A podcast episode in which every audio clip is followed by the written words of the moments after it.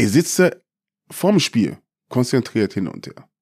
Auf einmal läuft er vor mir und tritt gegen mein Knie. Sag mal, bist du krank?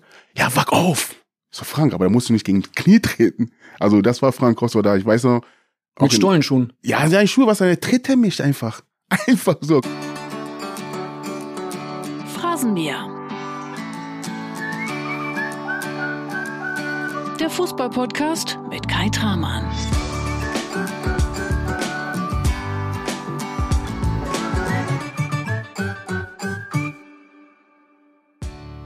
Tja, da lacht er schon wieder. Du hörst Gerald Asamoah gut gelaunt und du ahnst schon, auch Teil 2 mit der Schalke-Legende ist lustig, auch mal ernst und vor allen Dingen irgendwie ganz besonders. Du erfährst heute, warum Philipp Lahm doch noch am Ende aus Gerald Asamoahs Top 11 fliegt. Du hörst auch, warum Gerald Asamoah von Frank Rost geschlagen und getreten wurde.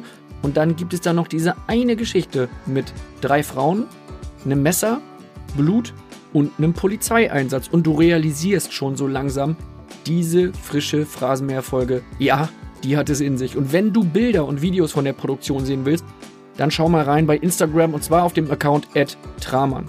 Und nun viel Spaß in Phrasenmeer Teil 2 mit Gerald Asamoah. Zu Beginn, und das kann ich dir kurz erklären, liest uns Asa eine Geschichte vor. Die ist im Jahr 2001 im Magazin Stern erschienen und die Kollegen haben Asa damals nach Ghana begleitet und dort an einem Gottesdienst mit ihm teilgenommen. Es geht jetzt um einen Prediger, der beim Gottesdienst betet, Asa hypnotisiert und dieser am Ende taumelnd zu Boden fällt. Hör mal rein, das ist ein irres Ding. Viel Spaß im Phrasenmeer Teil 2 mit Gerald Asamoah. Der Prediger hat gebetet. Gerald möge heimkehren nach Ghana. Und siehe, er ist gekommen. Praise the Lord. Gleich vorne sitzt er. In den ersten Bank rechts. Die Hände gefaltet. Der Kopf gesenkt. Gerald Asamoah. Halleluja. Der Fußballer aus Deutschland, als der Prediger ihm seine Hand auf den Stirn legt und langsam nach hinten drückte und immer wieder ruft, Gott, der Herr ist bei dir. Der Teufel weiche, beginnt Asamoah zu träumen. Schließlich kippt er um. Gerard Asamoah, der größte Kämpfer, auf Sommerurlaub in seiner Heimat, liegt wie hypnotisiert auf der Boden und seine Zeit lang in Sinne beraubt. Der Prediger prophezeit, Gott werde seinen Freundin Linda bei Zwillinge schenken und ihn besser Fußball spielen lassen. Gerald lächelt. Das ist ein Artikel aus dem Jahr 2001. Ja, ja, stimmt. Ja, ja. Der Spiegel hat dich in Ghana, Ghana besucht, besucht, wo ja. du zu Besuch warst in deiner alten Heimat und hat das sehr beeindruckend beschrieben. Du warst bei einem Gottesdienst, bist stundenlang über Schlammwege, Schlammlöcher mhm. dorthin gefahren mit deiner Familie und wurdest dann von einem Prediger hypnotisiert. Ja. Ich habe das gelesen und ich habe mir gedacht, das klingt so einmalig. Ich muss dich einmal fragen, ist das wirklich so gewesen? Stimmt, das stimmt wirklich. Also nach meinem ersten Länderspiel, da bin ich in Urlaub nach Ghana geflogen und hat die Spiegel mich besucht, wollte meine Heimat kennenlernen und haben wir dann ein Treffen gehabt und die waren da. Und wenn ich in Ghana bin, ist jeden Sonntag ist halt Kirche gegangen mit meiner Mama. Meine Mama hat eine Gemeinde gefunden, die sie mir unbedingt zeigen wollte. Also dann, ich kannte die Leute gar nicht, bin dann hin. Ich habe den Pastor noch nie mal oder Prediger noch nie irgendwo kennengelernt und dann ging's los. Ich kann mir vorstellen, ich weiß nicht, ob der einen Tipp bekommen hat, dass der Fußballer da, ich weiß es nicht. Er kam zu mir, weiß nicht, das war irgendwann war ich irgendwie weg. Ich war irgendwie, ich lag irgendwann auf dem Boden, ich weiß nicht, was los ist. Und irgendwann dann bin ich aufgestanden und hatte gesagt, das, unser ja, deine Frau, bist du Papa? Ich so, nein, ja, deine Frau wird bald die ersten Kinder werden Zwillinge sein. Und klar, man, die erzählen sehr viel, man glaubt an sowas gar nicht. Wirklich kein Spaß. Dieser Artikel ist erschienen, ich glaube 2001, Eins. ja. Und 2007 werde ich ja Vater von Zwillinge. Mein damaligen Konditionstrainer, die Frau war mit, mit uns sehr befreundet und meinte, ey, krass, ich habe damals den Spiegelartikel gelesen und der Pass hat doch vorgesagt, dass sie Zwillinge bekommt. Ich so, aber das ist ein Glück. So war es aber wirklich. Der hat es wirklich klar gesagt, dass ich halt Zwillinge bekommen würde und jetzt sitzen wir hier und es ist wirklich eingetroffen. Er hat aber nicht gesagt, ob ein Mädchen und ein Junge, sondern er hat einfach Zwillinge und entweder der Pastor hat ein Glück gehabt oder äh, ich sage ehrlich, ja, der war gut. Ja, ich habe dann auch mir das durchgelesen und dachte, okay, 2001 sagt er, ihr bekommt Zwillinge. Am 26. Februar 2007 bekommt ihr dann Zwillinge. Er hat ja aber auch gesagt, und das lässt mich dann so ein bisschen stutzen, dass du danach besser Fußball spielen wirst. Und das hast du ja nicht gemacht. Ist das dein Ernst? Stimmt. Stimmt. Äh, 2007, ja, da ging es ging's richtig ab. Richtig bergab, Er ne? war richtig ab. Ja. Da habe ich richtig angefangen, Fußball zu spielen. Vorher war ja nur Kämpfen. Der Absturz ist Gerald A. Punkt. So, ja. Und nee, es war wirklich, er hat's gesagt. Ich habe vorher nie so an sowas geglaubt, aber klar, ich bin sehr gläubig und glaub an Gott und ich weiß, der Herr da oben weiß immer, wie es ausgeht, sage ich immer. Aber dass ich irgendwann zu Zwillinge bekomme und der Pastor oder der Priester, der damals, wo er auch sehr jung war, mir das sagt, war sehr imponierend. Aber ich sage, es ist halt, aber das mit Fußball lag der leider falsch. Nee, sehr richtig, weil ich wurde besser. Du wurdest 1978 geboren in Ghana, in Mampong. Nimm uns mal mit, wie sah deine Kindheit dort aus? Mampong. Mampong ist ein kleiner Dorf. Ist so ein Ghana ist eine Stadt in der Ashanti-Region und bin aufgewachsen mit meiner Oma. Meine Oma war alleinstehend und meine Oma hat ja schon ein ja, normales Haus, wo wir halt ein Zimmer hatten, wo wir alle drin waren. Also ein Bett, wo meine Oma auf dem Bett, im Bett geschlafen und wir Kinder lagen auf dem Boden auf so Matten. Du liegst fast auf dem Boden. Meine Oma hatte im Haus ein Restaurant, wo sie halt immer gekocht hat und deswegen gab es auch zum Essen immer was. Zu meinen Eltern hatte ich gar keinen Draht. Meine Eltern sind sehr, sehr früh weg aus Ghana, waren in Deutschland, also war für mich halt meine Kindheit eher meine Oma. Meine Oma war für mich ein Vater und eine Mama für mich halt. Und sie hat das, was ich bin heute, hat meine Oma schon geschafft, äh, mich zu machen, weil sie hat, Leute sagen ja, ich bin der Kämpfer hin und her. Die Art und Weise, wie ich die meine Oma gesehen habe, wie sie für uns gekämpft hat, um für uns jeden Tag Essen am Tisch zu bringen, das war überragend. Und du hast ja nicht viel, aber wenn ich jetzt vergleiche, jetzt zu sehen, was mein Sohn hat, hat man ja nichts. Also wir hatten das, was für uns im Dorf war, war nur Fußballspielen. Fußballspielen war halt aus Socken Bälle machen, hast gespielt oder barfuß. Das war halt das, was wir gemacht haben. Du hast da nichts gehabt. Und das war das Kindheitsleben in Mampong, wo ich aufgewachsen bin. Und wenn du nichts kennst, denkst du, du hast das beste Leben halt. Also es war für uns das schönste Leben. Wir hatten, wichtig war, dass wir was zum Essen hatten. Wir hatten ja keine drei Mahlzeiten, aber wir hatten schon tagtäglich auch was zum Essen. Und du kennst das andere Leben, deswegen denkst du, boah, sehr, sehr schön. Da ging es anderen Menschen schlechter. Meine Eltern haben in Europa gelebt, deswegen ging es uns ein bisschen gut, aber trotzdem lebst du im Dorf. Öfter mal laufst du, laufst du barfuß rum und also es war so eine schöne Kindheit. Du hast in deinem Buch geschrieben, gekocht wurde im Innenhof, eine Mhm. eigene Toilette hatten wir nicht. Im Dorf gab es zwei Plumpsklos. Ja, stimmt. Bei uns im Haus gab es keine Toiletten, also heiß automatisch. Ich war noch klein, jung, also heiß automatisch. Ich muss mitten in der Nacht musste ich nicht unbedingt rüber in, durch den Wälder zum Plumpsklo laufen, sondern ich dürfte halt auf diesen gewissen, wie ist, wie ist es nochmal? Töpfchen? Töpfchen, ja, drauf und dann der Letzte, der das gemacht hat, muss ja die Mühe rausbringen nächsten Morgen. Also heißt, ich war immer der Erste, der war und dann der Letzte muss ja, also meine Geschwister waren schon öfter mal Letzte und dann mussten das raustragen, aber diese Luxus kannte war für mich Normalität und deswegen habe ich sowas nicht vermisst, habe das jetzt erst dann eher kennengelernt, als ich dann halt nach Europa kam oder in die Stadt gezogen bin. Zum Beispiel, als ich auch, bin dann danach von da aus ins Internat gewesen, da gab es auch ein Plumpsklo. Also es war normal, du hast ja eine Plumpsklo, das Schlimmste ist ja, du musst dich so anstellen. Wenn du da zu spät kommst, ist eine Schlange und wenn du Durchfall hast, hast du ein Problem. Also das heißt, wenn du durchfährst, was heißt das? Dann gehst du irgendwo in ein Waldstück und machst dann dein Geschäft und dann gehst du wieder weg. Weil, aber ich sag's ehrlich, es war Sache, die ich für uns einfach Normalität war. Barfuß Fußball spielen. Fußball spielen kannte ich gar nicht. Und deswegen war es für uns einfach ein schönes Leben, in diesem kleinen Dorf Mampon zu leben. Deine Eltern sind 78 nach deiner Geburt nach Deutschland gekommen. Du bist dann 1990 nachgekommen nach Hannover und in der Zwischenzeit ohne deine Eltern in Ghana aufgewachsen. Wie hast du dir das damals vorgestellt, wenn deine Eltern von Deutschland gesprochen haben und du in Ghana gelebt hast? Ich habe ja vorhin erzählt, dass ich nicht mal Fernsehen hatte, nicht zu wissen, wie es aussieht. Muss ich sagen, dass ich das Glück hatte, dass meine Mama uns mal besuchen war und sie, wenn sie kam, hat sie Otto, Otto-Katalog. Sagt ihr was, Otto-Katalog? Der Otto-Katalog. Otto, Otto-Katalog war halt, hat sie einfach mitgebracht. Und So ein das dick- war so ein dicker Wälzer. Dicker, dicker Riesending und alle Seiten und äh, es war ein super Erlebnis in, bei uns im Dorf, also von uns jungen Leute. Ich habe diesen Katalog in meiner Hand gehabt und alle haben reingeguckt und das war halt meine Vorstellung von Deutschland. Also die Kinder haben alle geguckt, ah, da die Sachen, Spielzeug, es gibt eine Ecke, eine Spielzeugecken und so. Und das war meine Vorstellung, wieso sieht es jetzt wirklich in Deutschland aus, wo meine Eltern leben. Bildlich hatte ich gar keine Ahnung, was. Ich hatte auch bis dato wirklich keinen weißen Menschen gesehen. Deswegen sage ich ja auch, ich sehe auch nie böse, wenn jetzt ein Kind erstaunt ist und mich sieht, weil die noch nie vielleicht einen schwarzen Mann gesehen hat.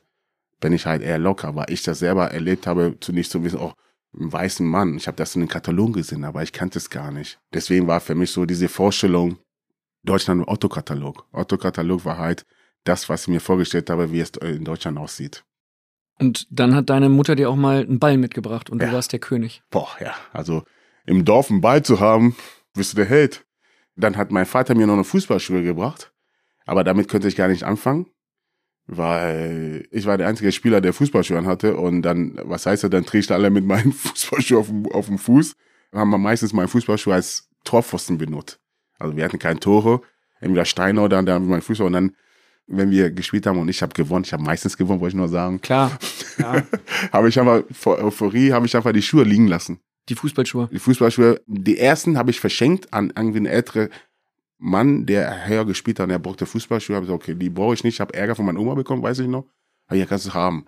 Und weil ich brauchte es nicht, weil ich habe, ich bin lieber barfuß mit diesen Schuhen, weil ich kam damit nicht zurecht. Warum brauche ich Fußballschuhe? Dann haben wir meistens dann halt barfuß gespielt und das war gigantisch. Du bist dann nach Deutschland gekommen und einer deiner ersten Mitschüler und Sitznachbarn wurde damals in Hannover Fabian Ernst. Ja, Mit dem du später dann für 96 gespielt hast, für Schalke, auch für die Nationalmannschaft. ja. Also ich sag's ja, ob das geschrieben ist, weiß ich nicht, aber vielleicht hat der Pastor auch das gesehen, weiß ich nicht, dass ich irgendwann Fabian Ernst kennenlerne. Aber ich bin nach Deutschland gekommen, kam damals in der sechste Klasse, habe kein Wort Deutsch gesprochen und kam in der Klasse, damals hieß das Orientierungsstufe. Ich weiß nicht, ob der Kenn ich. das System Ich bin auch in Niedersachsen groß geworden. Also auch in Orientierungsstufe, der OS, in der Orientierungsstufe. OS, ja. damals, Und dann kam ich in zweite Halbjahr, sechste Klasse, hab kein Wort Deutsch gesprochen. Das Schönste war auch, erste Mal, wie komme ich überhaupt zur Schule? Mein Vater ist mir dann einen Tag vorher abgefahren, wie, wie ich mit was und Bahn ich fahren muss. Und das war ein Kampf. Erstmal kommst du nach Deutschland, du erstmal mit der Bahn fahren alleine hin und hier klar alles bekommen. Und dann komme ich in der Klasse und dann sitzen wir bei Fabian Ernst. Fabian war ein Jünger, der, glaube, einer der coolsten der Klasse war. Da waren zwei Jungs, Fabian Ernst und so ein anderer, der hieß Matthias. Und die waren die coolsten. Und dann kam der Gerald, der Kleine, der kam in sein, was ich weiß nicht, was er anhatte, war aber nicht Markenklamotten und äh, muss man sagen, Farbe war mir sehr hilfreich. Der hat mir sehr viel böse Sachen beigebracht, aber trotzdem hat Fabian mir aber auch schöne Sachen. äh, Was für böse Sachen? Starten wir mit denen. Ehrlich gesagt, das N-Wort, das N-Wort Mhm. kannte ich gar nicht. Mhm. Aber auf dem Schulhof habe ich erst wahrgenommen, was überhaupt das N-Wort heißt. Und Fabian, Fabian S. hat mir das erklärt. Mhm. Ich wusste es gar nicht, weil ich lebte in meinem Halle-Welt in Ghana und Mhm. das, und dann komme ich hierher und dann gab es gewissen, es gibt immer Idioten auf dem Schulhof, die dann halt sich denken, die werden größer und dann bin, und ich war, glaube der einzige Farbige oder Schwarze auf der Schulhof und da gibt es Idioten, die dann halt jetzt solche Sachen sagen und dann wurde es mir erklärt und klar hat Fabian mir auch Schimpfworte erklärt, wie, wie, wie ich durchs Leben komme. Das war eine Erklärung, das, was Fabian mir erklärt hat, was überhaupt das N-Wort heißt. Und damit kam ich dann in Berührung, N-Wort zu kennenzulernen. Aber Fabian war einfach für mich eine Hilfe. Ich habe durch Fabian auch endlich mal dies, das deutsche Essen bezüglich Pausenbrot. Ich muss sagen, in Ghana Eier zu essen oder Spiegelei oder Rührei zu bekommen, es ist ein Luxus damals bei uns im Dorf. Also du kriegst das nicht jeden Tag, sondern es war so irgendwie bei einem gewissen Feier oder Weihnachten gab es solche Sachen oder vielleicht Geburtstag. Dann komme ich nach Deutschland, auf einmal mache ich unseren Kühlschrank auf, auf einmal ist Eier drin. Ich so, wow, was ist das denn? Also es war für mich so ein Luxus und habe dann jeden Morgen halt, habe ich mir so ein Sandwich gemacht, Eier mit Toastbrot und dann bin ich damit zur Schule. Und die Vorfreude auf diese Eier habe ich nie geschafft, diese Eier zur Schule zu bringen. Also ich habe das in der Bahn schon gegessen. Ich habe die Eier, zwei Scheiben, also zweimal so viel Sandwich-mäßig gemacht. In der Bahn habe ich das schon auf alles aufgegessen. Dann bin ich auf dem Schulhof und dann siehst du Pause, auf einmal essen die alle und ich habe nichts. Dann meint Fabian so, willst du was haben? Ich so, was ist das? Also, ja, probier mal. Da hat Fabian ernst ein Brot, Schwarzbrot mit Leberwurst drauf. Lecker. Ach, Alter. Also, ja, jetzt, ich liebe es. Ich liebe Leberwurst wirklich. Jetzt bin ich ja richtig deutsch geworden. Aber als ich diesen Leberwurst bekommen habe, reingebissen habe, so, puh, ich habe rausgesprochen, so, was ist das denn? Und das war für mich eine Lehre, nie mehr mein Eierbrot im, in der Zu Bahn zu essen. Weil das war so, wie kann man sowas essen? Und jetzt, nicht jetzt respektlos den Leuten, ja, aber jetzt nachher liebe ich das vor, aber damals, wenn du sowas nicht kennst, denkst du, was essen die hier? Und das war halt eher so meine gewissen Erlebnisse auf dem Schulhof mit Fabian Ernst. Du hattest dann auch mit Fabian Ernst schon sehr früh Pläne, was ihr so machen könntet, wie ihr berühmt werden könntet. Und äh, ein weiterer Mitspieler von dir und Fabian Ernst bei Hannover 96 war Otto Addo. Und Otto Addo hören wir jetzt mit einer Frage dazu.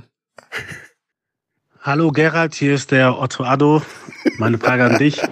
Kannst du dich noch daran erinnern, wie du und Fabian Ernst damals in Hannover äh, oder was euer Plan war, wie ihr am schnellsten berühmt werden konntet? ihr wart junge Spieler bei Hannover 96, die aus der A-Jugend in die erste Mannschaft äh, gekommen seid und äh, hattet da eine Idee. Erzähl das doch mal den Zuhörern. Das ist. ja, stimmt, stimmt. Wir hatten eine Idee und das Idee, diese Idee kam von Fabian Ernst. Wir hatten zu der Zeit keinen Führerschein, sind wir meistens mit dem Bus gefahren. Und dann auf einmal sitzen wir im Bus. Wir hatten gerade unsere Autogrammkarten bekommen und so. Wir sind voll stolz, Autogrammkarte unterschrieben. Da meinte Fabian, ey, Asa, lass uns so machen. Wir müssen überall, wo wir hingehen, einfach Autogrammkarte liegen lassen. Da werden wir berühmt. Ich so, super Idee. Dann haben wir einfach im Bus die Autogrammkarte einfach jeden Sitz hingelegt. Draußen haben wir einfach einen umgeschmissen, dass die Leute erkennen, ah, da ist der Asamoah. Und das war unser Tipp, berühmt zu werden. Und, und das hat Otto und so mitbekommen, die haben uns ausgelacht. Aber das war eine Idee von Fabian Ernst. Und Fabian hat mir so viele Sachen beigebracht, aber diese Idee hat gar nicht geklappt. War nicht gut.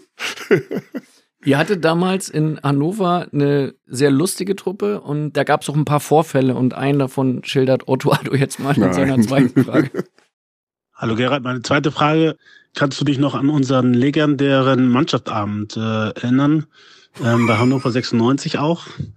Ich weiß gar nicht, wer das war. Klaus Ottens, glaube ich, oder Jürgen Degen. Die hatten eine super Idee. Ähm, weißt du noch, was sie mit dir gemacht haben? Ja, ja, ich weiß es noch. Also 17 war ich erstmal mit den Jungs raus. Und du hast ja gewissen erfahrene Spieler. Das habe ich ja damals auch gemacht, wo ich dann halt erfahrener Spieler wurde. Versuch mal die jungen Spieler ein bisschen aufzuziehen. Waren wir in einer Diskothek und dann kamen diese gewissen ältere Spieler auf eine Idee, mein T-Shirt zu zerreißen. Haben mein T-Shirt zerrissen. Und dann lief ich dann ganz am Oberkörper frei und durch die Diskothek. und das war's. Ich muss sagen, ich war damals sehr gut bestückt, bisschen super Körper gehabt, grobisch, hoffe ich. wenn und das kam sehr gut dann, aber das war schon peinlich, ganze Zeit mit Oberkörper frei durch die Diskothek rumzulaufen. Und Ich wurde, ich wurde aber nicht rausgeschmissen. Klaus Ottens und Jürgen Degen, Degen. haben dir die. Ich glaube, das war Klaus Ottens. Klaus Ottens, alter Sack, der nicht mehr laufen konnte, aber das, nein, der war es, ja, stimmt. Otto vergisst auch nichts. Oder kommt noch irgendwas, ne, bitte nicht. Nein, nein, nein. Ey, komischerweise, ich war jetzt vor drei Tagen mit denen unterwegs, Ja, der hat nicht, nichts gesagt. der Otto Addo. Ja. Ja, er hatte mich abends angerufen und sagte, Ger Gerald sitzt gerade im Nebenzimmer. Ja, so, okay. Dann, ah, deswegen ist er rausgegangen. Ja, da, Ah. da haben wir kurz telefoniert. Er sagte, Gerald sitzt im Nebenzimmer, ich kann nicht so laut telefonieren. Ach nee. Doch. Phrasenmäher heißt, Gerald, ich tauche Also, in deine Gedankenwelt ein. Ich bin nur- plötzlich ich in sag deinem nur Umfeld. Bild. Ja. Ich finde nicht nur die Geschichten von Otto Addo extrem spannend, sondern deine Entwicklung und das, was du geleistet hast in jungen Jahren, war und ist für mich total herausragend. Und du hast es dann geschafft, zum Start deiner Profikarriere plötzlich zu dem gejagten Jungstar im deutschen Fußball zu werden. Wie hast du das damals erlebt? Ich habe ja ein bisschen vorhin erzählt, bezüglich mit, wie ich nach Hannover gekommen bin. Ich hatte immer so ein Ziel, ich hatte einen Traum. Ich hatte, Fußballer zu werden, war halt nie so ein Traum, sondern ich habe Ghana Fußball gespielt. Hab in Deutschland wirklich erlebt, was Fußballer wirklich ist. Und als ich nachgedacht ich will Fußballer werden und habe auch sehr, sehr viel investiert. Mein Kindheit war nicht einfach. Ich musste auch in Deutschland auch sehr viel arbeiten, für meine Eltern auch, was für mich auch sehr, sehr gut war. Das Ziel vor Augen nicht zu verlieren, war einfach, das unbedingt zu erreichen. Und hab, glaube ich, bin auch meistens vor der Schule immer laufen gewesen. Jeden Morgen vor der Schule laufen gewesen. Wann bist du denn aufgestanden? Ich bin meist um halb vier aufgestanden. Halb vier, ich musste bei uns zu Hause. Wir waren drei Kinder, mein junger Bruder war halt zu klein, den brauchte er nicht machen. Jedes Kind hatte eine Aufgabe zu Hause und ich musste halt die ganze Wohnung staubsaugen, putzen und das war halt jeden Morgen meine Aufgabe und bin, ich musste mal zur Schule, heißt es, ich stehe um halb vier auf, gehe dann für mich halbe Stunde laufen, arbeite um vier und dann irgendwann um 6.45 Uhr bin ich halt zur Schule gefahren. Zum Schluss war so, dass mein Schule so nah war, dass ich jetzt nicht mehr, damit ich irgendwann komme, habe ein bisschen mir Zeit gelassen, dann bin ich dann immer rübergelaufen zur Schule. Das war die Aufgabe, was ich täglich hatte. Wir hatten dann auch so ein Afro-Shop in Hannover und es hieß meistens, jeden Mittwoch ist Großeinkauf, heißt Großmarkt. Also bin ich jeden Morgen mit meinem Vater nach dem Putzen, glaube ich, um 4 Uhr zum Großmarkt, Sachen, Lebensmittel kaufen, zum Laden bringen und dann halt dürfte ich dann nach Hause, mich fertig machen zur Schule. Also ich hatte Kindheit bezüglich Freizeit, Spielplatz, gab es keine, sondern für mich war nach der Schule Laden, Arbeiten hin und ich habe ja sehr viel aufgebaut. Deswegen war mein Kind, mein Erlebnis bezüglich Freizeitversicherung war auf dem Fußballplatz. Einfach da alles zu geben und deswegen war der Fußball so für mich enorm wichtig, um das zu erreichen und wie du gerade erzählst bezüglich Vereine. Es war so, dass ich auf einmal diesen Schub auf einmal kam. Also äh, ich werde auch nie vergessen, die Top-Talenten sollten bei der Hannover 96 mittrainieren bei den Profis. Und was, was passierte? Ich kam zu spät. Aber ich war nicht alleine, es waren zwei, drei Spieler dabei. Wir haben den Bus genommen. Du bist zu spät gekommen. Ja, ja. Nicht vorstellen. Und wenn ich dir sage, wer der Trainer war, Peter Neuhurer. War Trainer bei Hannover 96. Und leider kam der Bus zu spät. Wir kamen spät an und dann sind wir auf dem Platz und dann meinte Peter Neuhurer zu uns, wenn ihr Profi werden wollt, dann kommt pünktlich. Euch will ich nicht mehr sehen. Dann hat er uns weggeschickt. Und dann im gleichen Atemzug kam Mirko Slomka uns entgegen, weil er war unser Trainer, wollte das Training zugucken. Boah, war er sauer auf uns. Deswegen war für mich halt so das Fußballleben war so, ey, wenn du rausgehst, zum Beispiel auch, wo, wo ich vorhin meinte, ich habe bei BVW oder bei Hannover trainiert war, ich kam aus dem Haus raus, nur wenn ich Training hatte. Also habe ich zu meinen Eltern gesagt, ich habe fast jeden Tag trainiert. Also war ich C-Jugendspieler, habe ich dann bei der D-Jugend mittrainiert. Dann war ich bei Hannover 96. Ich habe überall mittrainiert, um halt raus aus dem Haus zu kommen, um einfach für mich einfach eine Zeit zu finden. Und das hat mir aber auch sehr geholfen, das Ziel zu erreichen, wo ich hin wollte. Du hattest all diese Aufgaben in der Familie, weil du der älteste Sohn, bist. Du hattest auch mal einen Bruder, der in Ja. jungen Jahren verstorben ist. Ja, mein Bruder, der leider in jungen Jahren, glaube ich, mit zwei.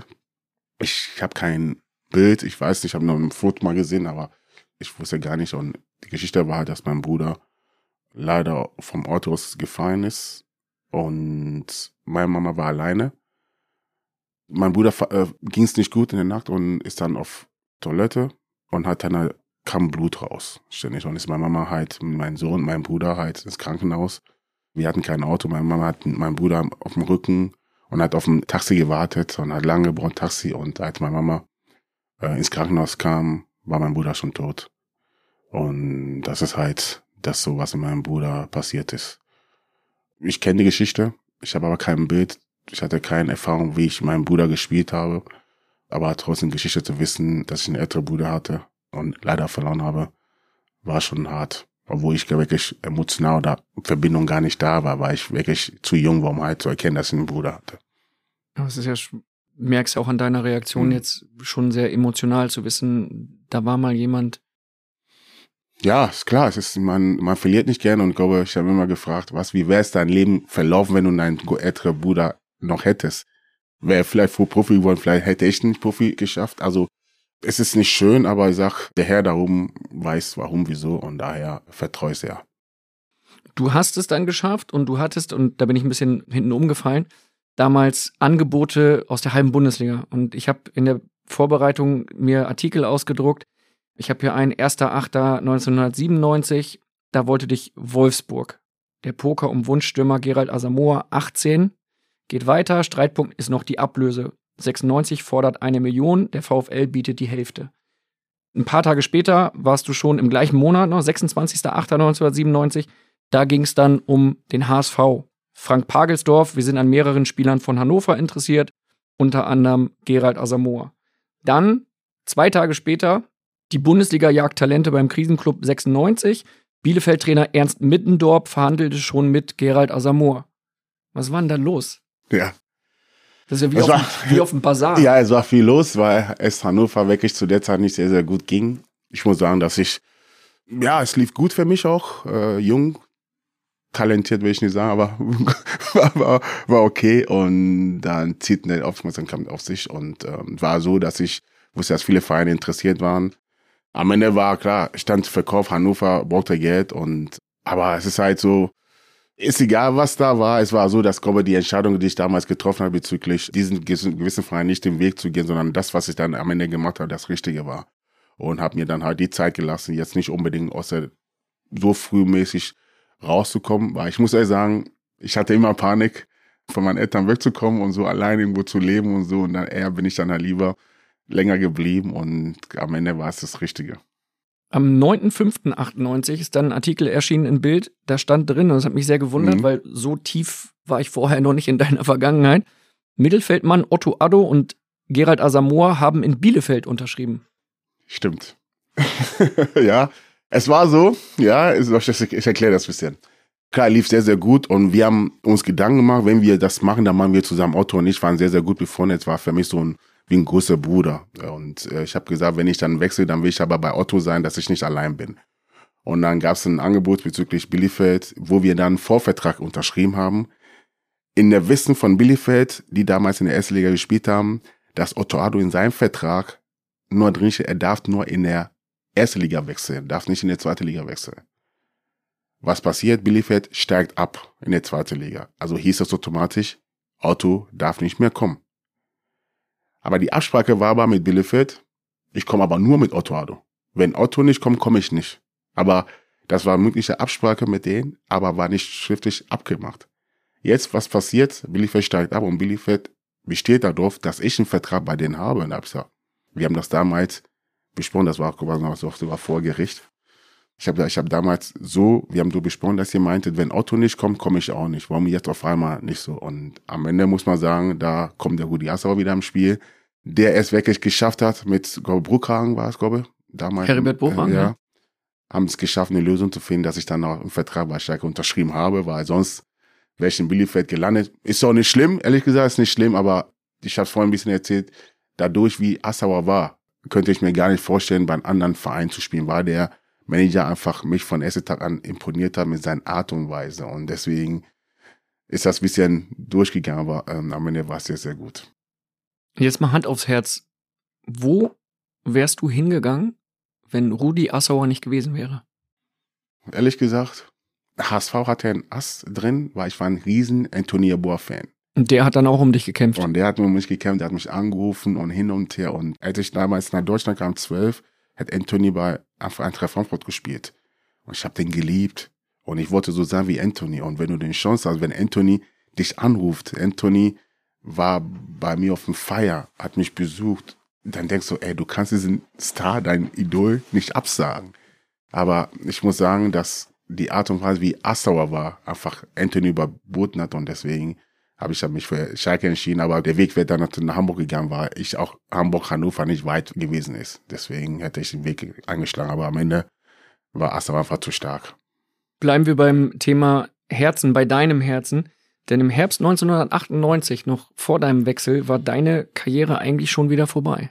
Ja, also wenn, wenn wir so reden, siehst du, was ist alles in meinem Leben passiert. Och, das war schon eine harte Angelegenheit für mich, auch nicht einfach, weil du als Spieler träumst, wie du gerade vorgelesen hast, es waren viele Vereine an dich interessiert, die wollten nicht alle haben.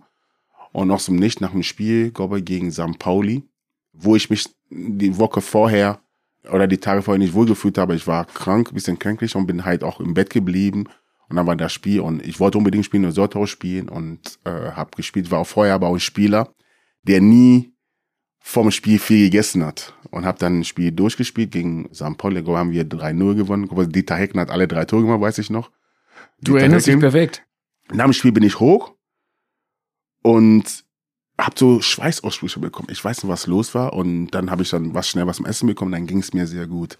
Dann hieß es, ja, geh mal nächsten Tag zum Untersuchen, was da war. Bin zur Untersuchung gewesen. Mein EKG sah nicht so gut aus. Und dann wurde ich weitergeleitet zu einer Herzspezialist in Hannover. Und so ging es weiter. Und am Ende wurde es dann halt festgestellt, dass ich eine Herzmuskelverdickung habe und dass er Fußball spielen damit nicht mehr geht.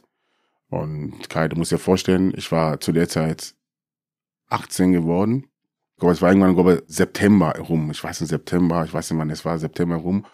Und ähm, Das war Ende September, genau. ja. Und dann sagt ihr dann einfach ein Arzt, Professor, sagt, ey, es tut mir leid, ja, sag mal, Sie können kein Fußball mehr spielen. Dann kannst du dir vorstellen, was mit mir passiert war. Ich, auf einmal war diesen Leid, was du hattest, bezüglich das Ziel zu erreichen, aber auch für deine Familie da zu sein, eigentlich die Familie zu behüten, die Familie für die Familie da zu sein, was Gutes zu verdienen. Auf einmal war es weg und das war hart. Ich habe wirklich sehr, sehr viel geweint, weil ich habe, das kann doch nicht sein. Und dann hast du auf einmal gemerkt, so, ich muss Hannover auch verstehen, dass wie schnell es Fußball vorbei sein kann, dass Menschen, die dich damals so angeriebelt haben, Asamoah war nicht mehr da. Und jetzt muss ich einen Ausweg finden. Und man muss auch sagen, wenn in Deutschland oder allgemein, wenn ein Professor sagt, es geht nicht mehr, dann sich kein Arzt dagegen zu sprechen. Und das war mein Problem in Deutschland, dass ich nie einen Arzt hatte, der mir sagen konnte, wie hoch dieses Risiko ist. Und deswegen gab es einen Ausweg. Und der Ausweg ging einfach in den USA und einfach habe ich da so die Untersuchung zu bekommen, wo ich einfach einen leichten Ausweg finde, vielleicht, vielleicht wieder auf dem Platz zu stehen. Jemand, der dir damals extrem geholfen hat, ist der Arzt von Hannover 96 gewesen. Ja. Mhm. Und den hören wir jetzt, Vego Krieger. Lieber Asa, hast du damals gedacht, als wir in Amerika waren, dass du mal Fußballnationalspieler wirst? Ich habe immer an dich geglaubt. Ich wünsche dir alles Gute, bleib gesund. Dein Vego. Das ist krass. Ich habe den Respekt. Also Vego habe ich so viel zu verdanken, weil ohne den hätte ich nie Fußball spielen dürfen oder ich könnte, ging's nicht. Vego hat sich zur Verfügung gestellt, ist mit mir wirklich nach USA geflogen, hat sie geopfert, er war ganz bei mir und ähm, der Plan war, dass wir dahin fliegen, drei Tage bleiben. Am Ende ist das fast über eine Woche geblieben. Und das Schönste, deswegen sage ich, ich weiß nicht was und wie viel Danke ich, ich Ihnen noch sagen soll, weil der Typ hat mir das Leben gerettet halt. Und ohne Vego hätte ich keine Lizenz bekommen, in deutschen Fußball Fußball zu spielen. Ich brauchte, nachdem wir aus USA kamen, die Krankenberichte gebracht haben, musste, brauchte ich einen Arzt in Deutschland, der sich verpflichtet, mich gesund zu schreiben. Verstehe ich, alle Ärzte, klar, wer soll diese Risiko eingehen? Und Vego hat sich dann verpflichtet. Er macht das für mich, weil er an mich geglaubt hat, dass es gut geht. Und habe da mit denen Abmachungen gemacht. Ich habe ihnen auch ein Schriftstück unterschrieben, zu sagen, wenn irgendwas mir passiert, ich liebe den Sport. Wenn mir irgendwas passiert, soll diesem Mann keine an diesem rangehen. Meine Eltern wussten mich, alle wussten Bescheid. Dass ich heute hier sitzen darf, dass vielleicht zwei Leute Asamoah kennen, ist der Vego, weil ohne den weiß ich gar nicht, was ich gemacht hätte. Vielleicht wäre ich Hotelfachmann geworden, Koch, ich weiß es nicht. Der hat mir die Chance gegeben und wie gesagt, ich kann immer nur noch sagen, danke, danke sagen, weil ich glaube, nicht viele Menschen hätten das gemacht. Diese Menschen hätten ihre Lizenz aufs Spiel gesetzt, um einen Spieler, den die kurz in Hannover oder Hannover kennengelernt haben, einfach diese Chance zu geben. Und deswegen sage ich, ich hoffe, der Herr, wir schützen Vego, wirklich aus seiner Familie, Kinder, weil das, was er gemacht hat, hatte mir sehr viel gegeben. Respekt. Vigo Krieger, der Mannschaftsarzt von 96, mhm. der, ich sehe es dir an. Ja, es ist sehr. Bei Westernheim habe ich mich sehr gefreut, aber das ist brutal, das ist sehr emotional, weil es war nicht einfach. Es war eine harte Zeit, nur, nicht nur für mich, für meine Familie auch, weil für eine Mutter nicht zu wissen, was mit dem Sohnemann ist. Es gab eine Geschichte, ich weiß, ich werde es nie vergessen. Ich, ich fühlte mich einen Abend nicht sehr wohl und das war die Zeit, wo ich nicht kein Fußball spielen dürfte. Und ich hatte Magen-Darm, ich weiß, was mit mir los war, da bin ich auf Klo und dann, ich musste brechen und konnte aber nicht. Da habe ich irgendwann gesagt, ich bleib hier einfach hier liegen und dann bin ich noch nicht in mein Zimmer. Und bin mitten in der Nacht meine Mama aufgestanden, sie kam und sah mich in den Badezimmer liegen. Meine Mama ist mit, sie hat geweint, sie dachte, ich wäre tot. Und so war es mit der Familie. Wir hatten alle Angst. Alle, keine wusste, was mit die hatten. Ich war auch sehr naiv, muss man sagen. Ich bin jeden Morgen um drei Uhr aufgestanden, für mich laufen gewesen, war ich mal das geglaubt habe, ich schaffe das. Um einfach, du hast normal dein Leben weitergelebt? Ich habe hab normal trotz trainiert. der Herzprobleme? Herzprobleme. Ich bin gelaufen, kein Fußball, ich bin gelaufen, weil ich einfach diese Glaube hatte, ich schaffe das irgendwann wieder auf dem Platz zu stehen und wollte einfach diesen, nicht von null anzufangen. Das war schon sehr, sehr hart für meine Eltern, für meine Geschwister, auch, auch Familie, die dann auch uns unterstützt haben. Es war nicht einfach und deswegen sage ich, der Herr, Vego, hat äh, wirklich er hat was bewegt und hat was mein Leben wirklich was gegeben und da ziehe ich einfach den Hut und ich kann nur nochmal Danke sagen, weil sonst hätte ich vielleicht nicht mal die Chance, hier bei dir zu sitzen. Sonst werden wir uns noch nicht kennen. Das ist ja, Vego hat es gemacht. Kurz kriegen eine Gänsehaut, ja. also. Mhm. Marius Müller-Westernhagen haben wir gehört. Vego Krieger haben wir gehört. Ja. Was kann, was soll da kommen? Oh, ich krieg wirklich eine Gänsehaut. Dein Blick ist äh, Ja, es ist, es ist emo sehr emotional. Weil wenn ich einfach überlege und Revue passiere, was ich damals auch durchlebt habe, es war nicht einfach, weil du, boah, du hast alles auf ein Spiel gesetzt. Für dich war Fußball, Fußball, Fußball. Und durch diese Erfahrung habe ich meistens die Leute, als im Jugendbereich, als ich hier war, trotzdem versucht, einen zweiten Weg einzugehen, weil das lief sehr gut und dann kommt diesen, diese Herzproblem. Boah, es war, ja, der Arzt, der doch Respekt, Respekt. Werbung. This is a boom. so I, I put on bulletproof now. Yeah. Hallo, ich bin Paul Ronsheimer, Journalist und Kriegsreporter. Und egal ob von der Frontlinie, aus dem Präsidentenpalast oder in meinem Hotelzimmer auf ein Glas Rotwein. In meinem Podcast bekommt ihr jede Woche Einblicke auf die wichtigsten Ereignisse der Welt, hört spannende Gesprächspartner und auch, was das Reporterleben mit mir persönlich macht. Ronsheimer, der Podcast. Jeden Mittwoch eine neue Folge. Überall da, wo es Podcasts gibt. Werbung Ende. Zweieinhalb Monate später, nach dem großen Schock, Mhm. da hast du dein Comeback gefeiert. Ja. Am 12.12.98 bei einem 0 zu 1 in Karlsruhe. Karlsruhe. Ergebnis war völlig egal. Ja. Du bist in der 58. Minute rein. Ja, stimmt. Wirklich jetzt ja wieder dabei zu sein bei der Mannschaft, im Hotel zu sein, zu wissen, du bist wieder Teil dieses Mannschaft. Klar habe ich gemerkt, für die Jungs war es auch nicht einfach, sich mit dieser Thematik umzugehen.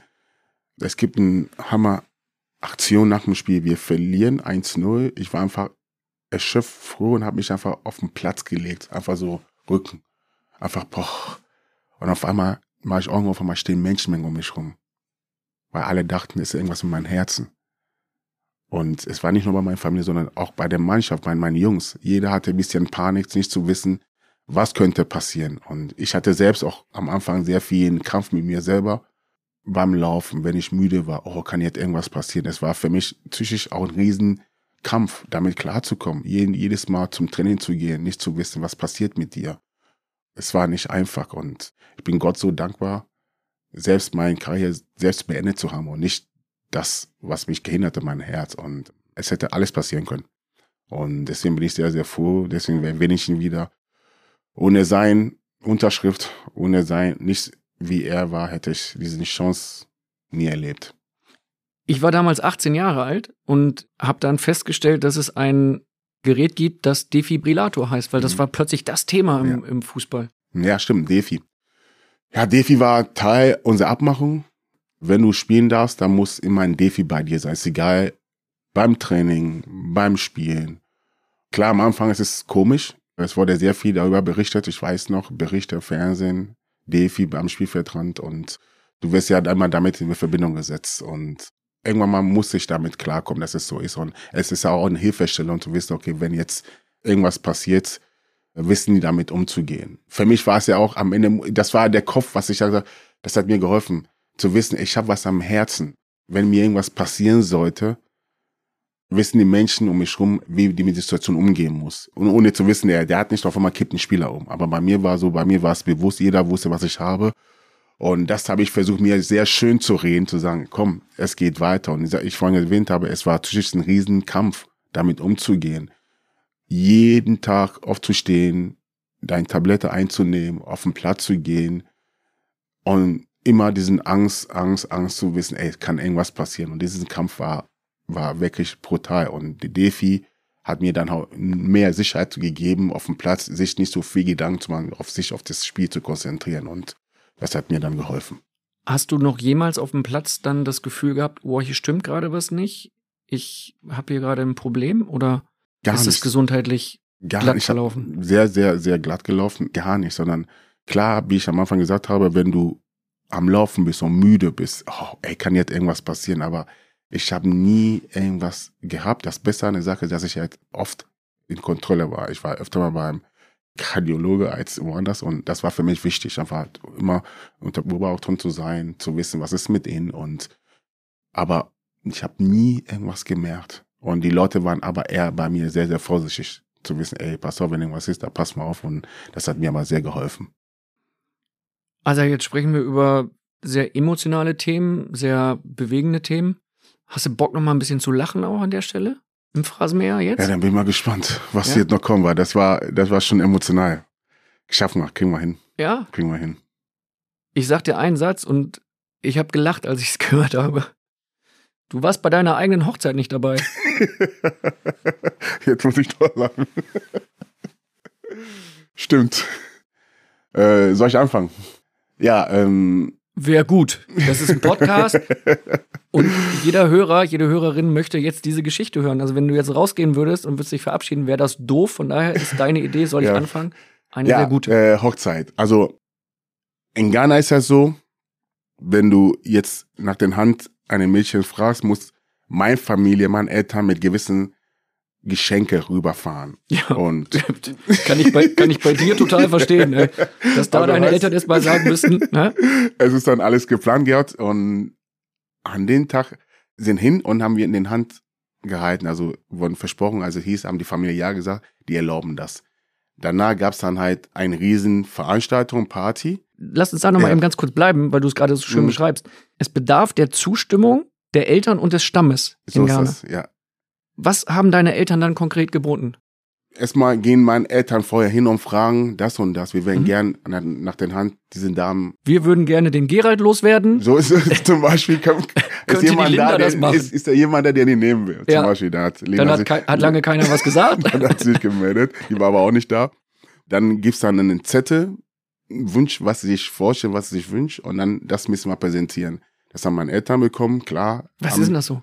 Es sind Stoffe, Shampoos, Geld, Hühner. Also es sind ja sehr viele Sachen, die, Mhm. die, die schreiben das alles auf. Du kriegst dann eine Rechnung. Meine Mama hat dann halt alles besorgt und dann sind die dann an den Tag mit der ganzen Familie zu der Familie gefahren und haben das überreicht. Und die Familie auch gefragt, ob sie zustimmen, ob sie das annehmen. Dann haben die klar angenommen. Es war ein Geldbetrag, die dabei waren.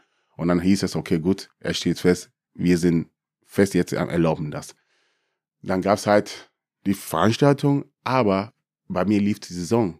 An dem Tag, als diese Veranstaltung stattfindet, weißt du noch, wir haben gegen Bayern München gespielt sogar und habe sogar ein Tor gemacht und die haben das veranstaltet und ich habe dann ein Video zugeschickt bekommen, wie die Veranstaltung war und dann hieß es, ja, jetzt ist durch, du bist verheiratet. Also, um das nochmal klarzustellen, die Veranstaltung Ja. ist deine Hochzeit Mein- gewesen, ja, ne? aber ich war also, nicht da. schön, schön, wie liebevoll du darüber sprichst, über die Veranstaltung. Ja, es war eine Veranstaltung, wo ich nicht aktiv war und sie auch nicht dabei war. Und meine Mama war so clever und hat diese Veranstaltung an ihren Geburtstag gelegt. 11. November. Ja, ist meine Mamas Geburtstag. Weißt du, was mir jetzt gerade auffällt? Ja. Kannst du mal sehen, wenn ich in der Vorbereitung bin, dann sehe ich manchmal auch den Wald vor lauter Bäumen, nicht? Wir haben am gleichen Tag geheiratet. Also, Nee, ich habe am 11. November 2016 geheiratet. nee, wirklich. 17. Nein, Das 16. ist so. Nee, und meine Mama ist, das war Mamas Geburtstag. Weiß nicht mehr, deine Frau hört zu gerade. Am 11. November 2016 geheiratet. Deine Frau hört zu. Ja, Wahnsinn. Da hat Mama ihren Geburtstag da mitgefeiert und es war eine Riesenveranstaltung. Ich habe auch viel bezahlt. Und dann habe ich danach, als Geschenk, habe ich das Video bekommen, wie das, wie die Veranstaltung war. Und dann war ich verheiratet. Ich bin dann halt danach, nach der Saison, als der Spiegel mit war, was ich vorhin erzählt habe, sind wir dann standesamtlich, hat mein Vater einen Termin gemacht, dann waren wir da und haben wir dann standesamtlich da in Ghana gemacht. Also es war einfach sehr, nicht romantikvoll, gar nicht, so wir hin. So wie Standesamt in Deutschland so ein bisschen. Ringer ge- getauscht und, ja, und das war's. Und dann bin ich dann mit meinem Vater irgendwie zu dem Termin gefahren. Linda war irgendwie in der Stadt mit äh, die Mädels und haben was gemacht. Also es war nicht was Besonderes, ehrlich gesagt. Obwohl, es war schon ein super Tag, aber, Toll, doch. Sag jetzt bitte, es war ganz, ganz toll. Voller Emotion. aber ich werde den Hochzeitstag nie vergessen, weil mein Mamas Geburtstag ist. Clever, ge- clever gelöst. Und el- ich sage dir, 11.11. zieht, 11.11. zieht auch immer. Ja, Muss mal, man, kann nicht man mal sich, nicht vergessen, dass man man irgendwo in Köln landet oder so. Hatten wir hier auch schon Leute, die äh, im Podcast Phrasenmeer, die am 11.11. gerne in Köln sind. Steffen Ja. Baumgart, liebe Grüße. es gab mal einen Vorfall mit deiner Frau. Aus Fairnessgründen im Phrasenmeer sage ich, wir sprechen nur ganz kurz darüber. Ein Thema, das mich überrascht hat in der Vorbereitung. Du hattest in deiner Zeit beim FC St. Pauli mal zwei. ja. Die Hupe? Die Hupe ist weg. Muss gar nicht vorlesen. Okay, okay, okay. Also pass auf, du willst dazu nichts sagen, ist für mich völlig in Ordnung. Du hattest, Nee, gerne. Sehr gerne sage ich Ja? was dazu, ja klar. Du nimmst die Hupe wieder zurück. Ja, ich nehme die Hupe zurück, ja. Weil es ja auch lustig war. Du Mhm. hattest zwei Freundinnen zu Besuch in Hamburg und deine Frau fand die Gesellschaft mit diesen beiden Freundinnen nicht ganz so cool und war plötzlich auch in Hamburg. Ja. Und dann, so wurde geschrieben, sagte ein Polizeisprecher, die drei Frauen haben sich in die Haare bekommen in deiner Wohnung in Hamburg, also als du St. Pauli-Spieler warst. Zwar wortwörtlich in die Haare bekommen, denn deine Frau hat aus einem Messerblock ein Messer gezogen, hat sich dabei selbst schwer verletzt. Du hast dann gesagt, hey, das war alles ganz harmlos. Meine Frau kannte die beiden auch, mochte die aber nicht so sehr und sie möchte nicht, dass wir zusammen Zeit verbringen. Deshalb gab es mal Stress. Linda hat sich auch nur verletzt, weil sie in ihrer Wut den Messerblock vom Tisch geschmissen hat. Ja. Das stimmt, gut beschrieben. Meine Frau kannte die Mädels. Sie ist überraschenderweise vorbeigekommen, abends, weiß gar nicht, ich will ja gar nicht tief reingehen. Klar, dann gab's Wortwechsel, dann ist es ein bisschen sie aneinander gegangen, habe ich dann geschafft, die beiden Mädels dann rauszubringen und dann ist, war die Frau sauer, enttäuscht und nimmt dann den Messerset, wollte den Messerset wegschmeißen und eine fliegt aus und schneidet ihr hier an den Arm. Ich wusste aber auch nicht, dass mein Tante auch auf dem Weg war zu uns. Und dann kam die Tante und dann sah uns, und dann meine Frau war voller Wut und habe versucht, ein bisschen zu beruhigen, habe die festgehalten. Wir saßen, habe ich die ganze Zeit festgehalten, weil sie nicht das austickt und so. Und Voller Wut und voller, Blut. Ja, ja, klar. Beides. Also ja, Blut, aber es war jetzt nicht so, es wurde ja sehr, man weiß ja, wie es ist, es wurde ja schon übertrieben. In der Dann- Berichterstattung. Ne? Ja, und dann klar, dann, wenn Krankenwagen kommt, ist automatisch Polizei dabei. Und wenn Polizei dabei ist, ist automatisch Bildzeitung dabei. Ja. Absolut. Eigentlich kommen wir zuerst. ja. Wir kommen zuerst, um zu gucken, wird hier überhaupt ein Krankenwagen benötigt Ja, so ist das. und was ist passiert. Und dann war es okay, geregelt. Meine Frau wurde halt verbannt gemacht. Da war es okay. Meine Tante wollte, dass wir einen Krankenwagen rufen, nicht, dass irgendwas sich entzündet. Und dann kam die Bildzeit, äh, wie heißt das, Bildzeitung, wollte Polizei sagen, Polizei war Ist das da. Gleiche. Polizei war dabei. Und haben die Aussagen, haben was gemacht. Und für uns das Thema war schnell erledigt. Und am nächsten Tag war ein Riesenbericht. Asamoah hat dies, gib mal hin und her. Für mich war es am Ende eine Sache, die nicht sehr, sehr schön war, bezüglich, dass es so ausartet. Aber Weißt du was, ich ziehe einfach den Hut davor, davor, dass du erst hupst, hätte ich völlig okay gefunden und dann sagt, nee, komm, lass uns drüber reden. Finde ich total cool. Ja, ich vorhin gesagt mal, wir sind alle nicht perfekt. Und wenn jemand meint, er ist perfekt, dann Glückwunsch. Daher denke ich, es ist halt so, es ist passiert. Es war ein Missverständnis bezüglich Stress und das haben wir schon hinbekommen und da ist alles okay. Wir können äh, einfach sagen, wo du bist, ist immer was los, oder? Ich, will, ich weiß, hast du noch was anderes oder was? Nein, nein, nein, das war's jetzt. Ich krieg jetzt- Du könntest wahrscheinlich noch ein paar Sachen ich weiß nicht, erzählen. was aber- das ist, aber ja, es ist halt so. Ich erlebe sehr, sehr viel. Bin auch eher so ein lockerer Typ, der auch Spaß hat mit den Freunden, was Spaß hat. Und daher, ich meine, wer mich kennt, weiß, wie ich drauf bin. Und das ist das Wichtigste. Und man darf das Leben halt nicht so, so streng sehen, sondern uns geht's alle gut. Du hast ja auch in Hamburg sportlich ordentlich was erlebt in deiner Zeit bei St. Pauli. Dein Tor für St. Pauli hat 2011 das Derby gegen den HSV entschieden.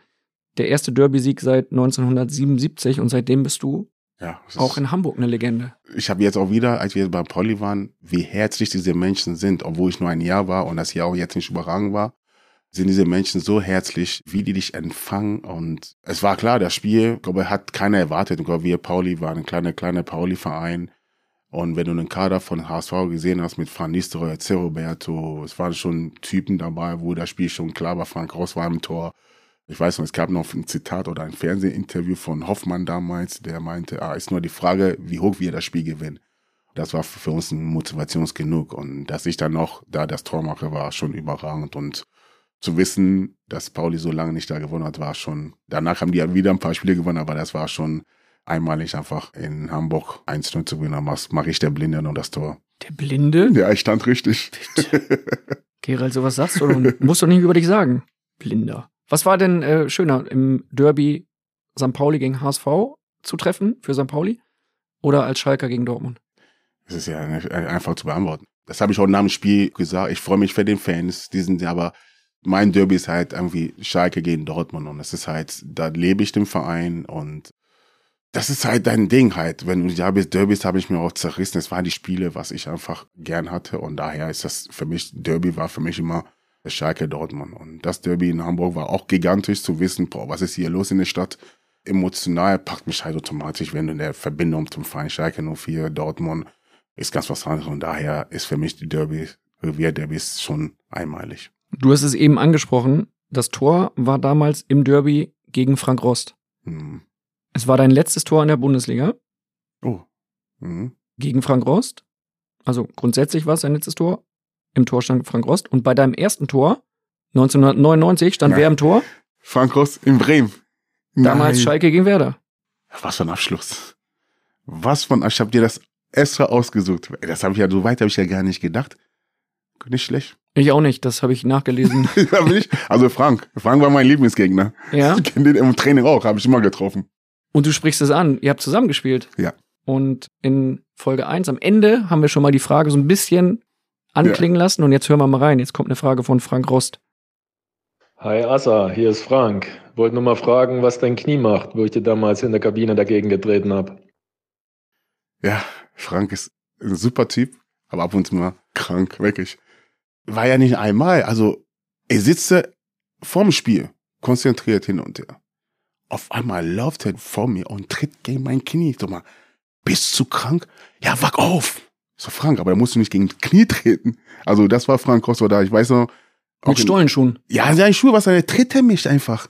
Einfach so, okay. Ich könnte Schmerzen wegstecken, aber sag mal, willst du mich verarschen, Frank? Frank war auch so, von mal sitze ich so da, geht vorbei, so aus seiner Emotion muss er rauslassen. Aber schlägt er mich aber so mal. Ins Gesicht. Ja, wach, nee, auf dem Brust, wach auf! Ich so, Alter Frank, du gehst mir langsam auf den Nerv. Aber das ist Frankreich und super tief. Wir wir haben uns aufgestritten auf dem Platz. Aber äh, geil, geil, diesen Typ kennengelernt zu haben, weil der einfach verbissener Typ war, der immer so ein Winner-Typ wollte, immer gewinnen. Und ich glaube, der hat uns dann auch mit seiner Art und Weise, was viele Leute, Menschen vielleicht auch nicht verstanden, aber ich kam mit Frank immer zurecht, weil er einfach ein Gewinner-Typ war. Was hast du noch so alles erlebt in deinen Zeiten in der Kabine? Oh, vieles. Viele. Kevin Korani, oh Gott. Was hat er gemacht? Kevin, Kevin, ich werde ja nicht alles erzählen, was Kevin war, aber. Klar. Nein, nein, nein. Hallo. Kevin, Darum bin ich. Nein, Kevin war der liebste Spieler, den ich je kennengelernt habe, muss ich sagen. Okay. Nee, Kevin war, also der hat Leistung gebracht, aber Kevin war, ist egal, wo wir waren, mäßig, Kevin kennt jemand. Ist egal, wo wir waren, mal, wo lebst du? Du kennst überall, wo wir sind. Ey, lass uns, was weiß ich, nach Namibia fliegen. Kevin kennt jemand. Und das war Kevin. Kevin war ein, Junge, mit dem du nie Stress haben kannst. Also ich habe mit einem Fühler Stress gehabt und mit Kevin noch nie. Noch nie. Der ist einfach so locker und das ist ein. Super tief. Oder was wolltest du noch hören? In deinem Kopf arbeitet es gerade und ja, was auch immer dir da gerade einfällt, du kannst es hier erzählen. Das ist wie in Ghana in der Kirche. Du kannst hier alles machen. Wir können uns gegenseitig hypnotisieren. Was immer dir da gerade im Kopf Nächste Frage. herumschwirrt. Nächste Frage. Wer sind denn so deine besten Freunde eigentlich im Fußball? Boah, da erzähle ich Kevin dazu. Uns verbindet sehr, sehr viel. Beste Freunde, also ja, nur Freunde. Also ich kann auch Toni Tapalovic. Toni ist jemand, mit und wir beide verstehen uns sehr, sehr gut. Ich habe klar, Fabian Ernst ist da. Manu Neuer ist auch, also sind viele, mit, mit denen ich sehr, sehr gut verstehe. Stimmt es eigentlich, dass du Manuel Neuer mal beraten wolltest? Ich wusste, dass das kommt. Wirklich, ja. Als Manu zu uns kam, damals, glaube ich, mit 17 und hab sehr viele junge Spieler kommen und gehen sehen. Dieser Junge beim Training zu sehen, so, was ist das für ein frecher Junge? Also der haut die Bälle mit Außenriss raus und hin und her, sag mal. Da war ich immer so, ey, da war er noch nicht mal Stammspieler und so, ey, Manu, ich habe einen Deal. Ich werde dein Berater und der berate ich hin und der meinte, ja, aber cool, gerne, also lass uns so mal, dann gibst mir jetzt dein Vermögen, was du verdient hast, dachte so, dann kannst du mein Berater werden. Sag mal, willst du mich verarschen? Nein. Und so, das war halt einfach hergesagt. Und dann ist das einfach in den Sande gelaufen. Und wenn man einfach sieht, was der Junge jetzt aus seinem Leben gemacht hat, Chapeau. Hätte schon ein guter Deal werden können für dich. Ja, ne? ich war ein Amateur, ich war nicht so gut Verhandler. Also ich muss sagen, das hatte, das wäre gut gewesen, aber trotzdem gönne ich ihm das. Hattest du mal überlegt, Berater zu werden? Nee, also klar, mal, wie ich vorhin gesagt habe, man macht sich sehr viel Gedanken, aber ich sah mich wirklich da in dem Fußballbereich bezüglich in einem Verein drin zu sein, mitzubewirken, mitzugestalten. Das, was ich gerade mache, macht mir sehr, sehr viel Spaß. Wir kommen später noch, du kennst es als treuer Phrasenmäherhörer, zu einer Top 11, die du aufstellen darfst. An dieser Stelle jetzt aber erstmal die Frage, gegen wen hast du überhaupt nicht gerne gespielt? Wer war so ein unangenehmer Gegenspieler für dich? Boah, Fabian Ernst. Hat er dich schön getreten, oder was? Nee, der Fabian wusste, wie er gegen mich spielen muss. Er wusste immer. Er wusste, ja, bei Asa ich so, es war immer unangenehm. Und das Schlimmste ist ja, wenn er dann in einer Mannschaft war, hatte, ey, pass auf, mach das und das hin und her.